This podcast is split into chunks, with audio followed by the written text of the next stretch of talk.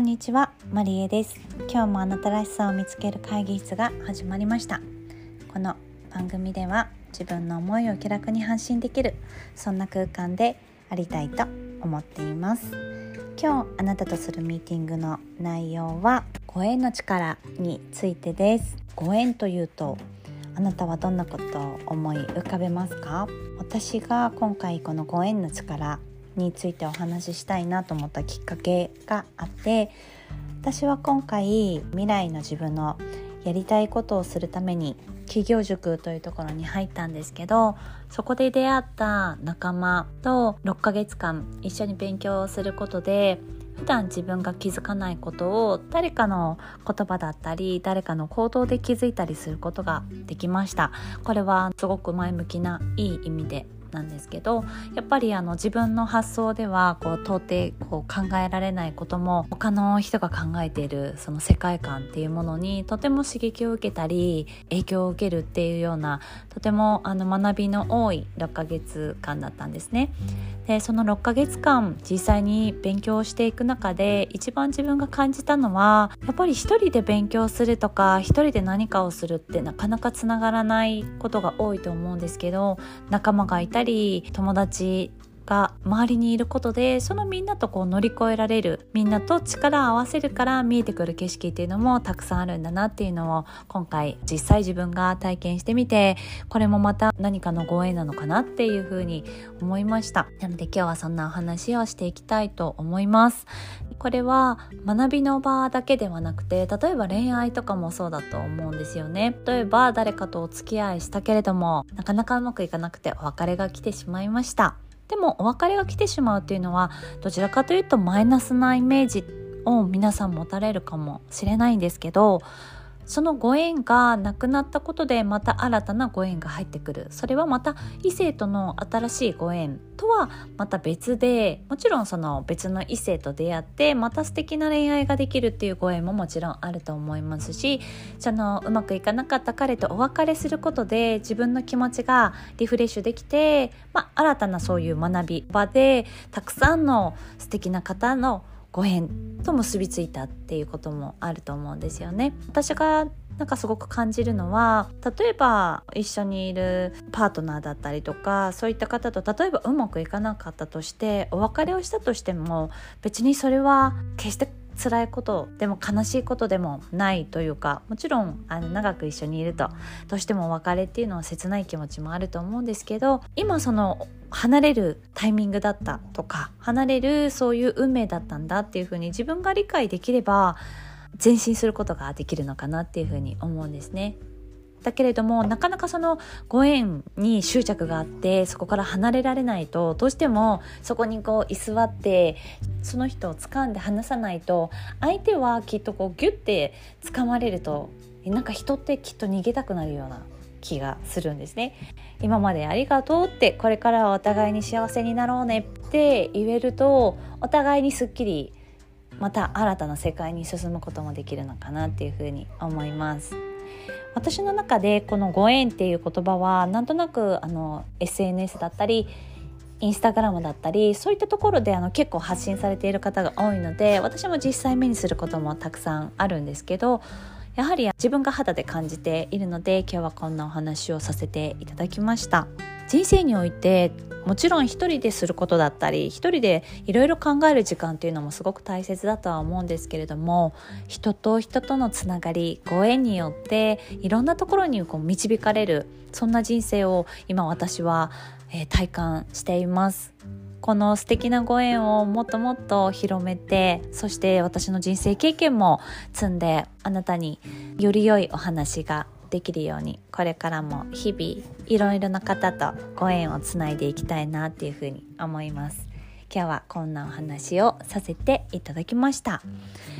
えー、実際にあの私ちょっと先週コロナになってしまってっていうお話をさせてもらったんですけど、えー、今週は社会復帰をしてなんとか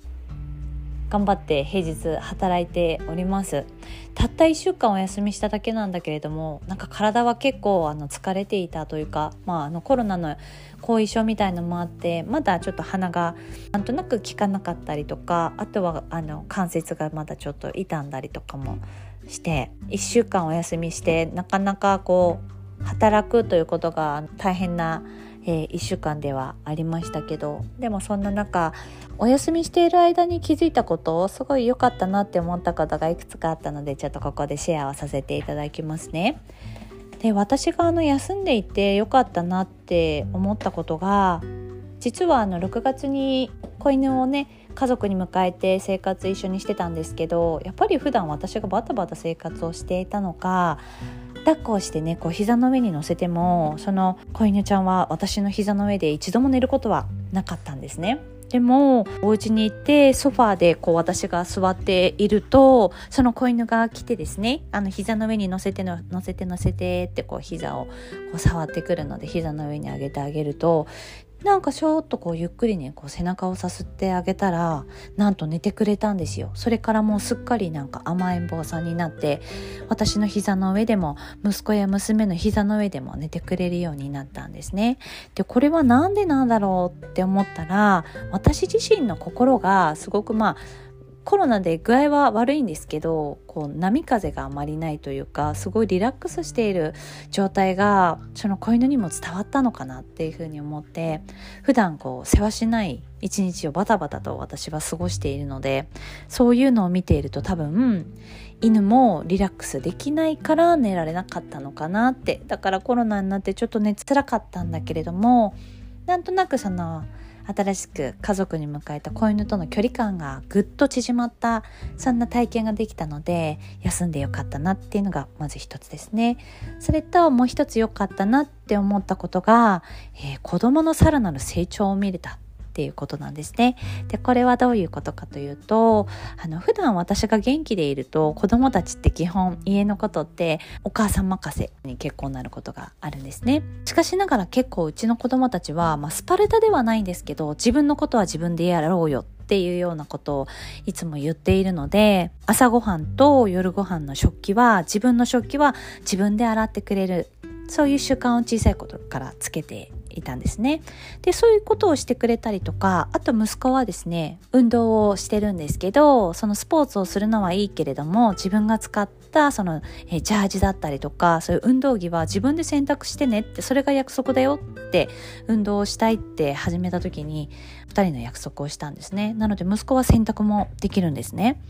なのでそういうことはあの今までしてくれたんですけど基本ご飯を作ることだったりとか、えー、洗濯物っていうのは、まあ、基本私がやっていたんですけど今回あの夜ご飯を娘が作ってくれたりとかあとは高校に持っていくお弁当を自分たちで作って持って行ったりとかちょっと洗濯はですね私が結局ね普段のものとかは私が合間合間でご一緒って起きてやってたんですけど結構そういう子供たちって私が勝手にできないって思ってただけで実は子供たちはもうすでにそのできるスキルを持っていたっていうことに気づけたこれはとってもあの休んでいる時に気づけてよかったなっていうふうに思いました。多分一人暮らしをしても普通に生活はきっとできるはずご飯もなんとか作ったりとかあとはもちろん洗濯もね自分のものだけだと数も少ないので多分ちゃんとやるんじゃないかっていうことですね。それからやっぱり思いやりの気持ちがちゃんとあって私がぐるじって言って寝てると冷えピタシートをね買ってきてくれたりとかポカリスエイトを買ってきてくれたりとかなんかそういうことをしてくれてああこれ一人だったらとっても心細かったけど子供たちが2人いてそばにいてねくれてよかったなっていうふうに思って休んでこう気持ち的には落ちてしまった時期でもあるんですけどでもそういう良いこともたくさん気づけるお休みだったのでとてもね良かったなっていうふうに思います。マイナスなことをマイナスだと捉えてしまうとどうしても気持ちが落ちてしまうんですけれどもせっかくこの、えー、コロナで休んでる間にいいところを何かないかなっていうふうに考えるといろいろ見えてくるものもあってそういったものを吸収してまた私も頑張ろうかなっていうふうに思いました。それではまたお会いしましょう。本日も聴いていただきありがとうございます。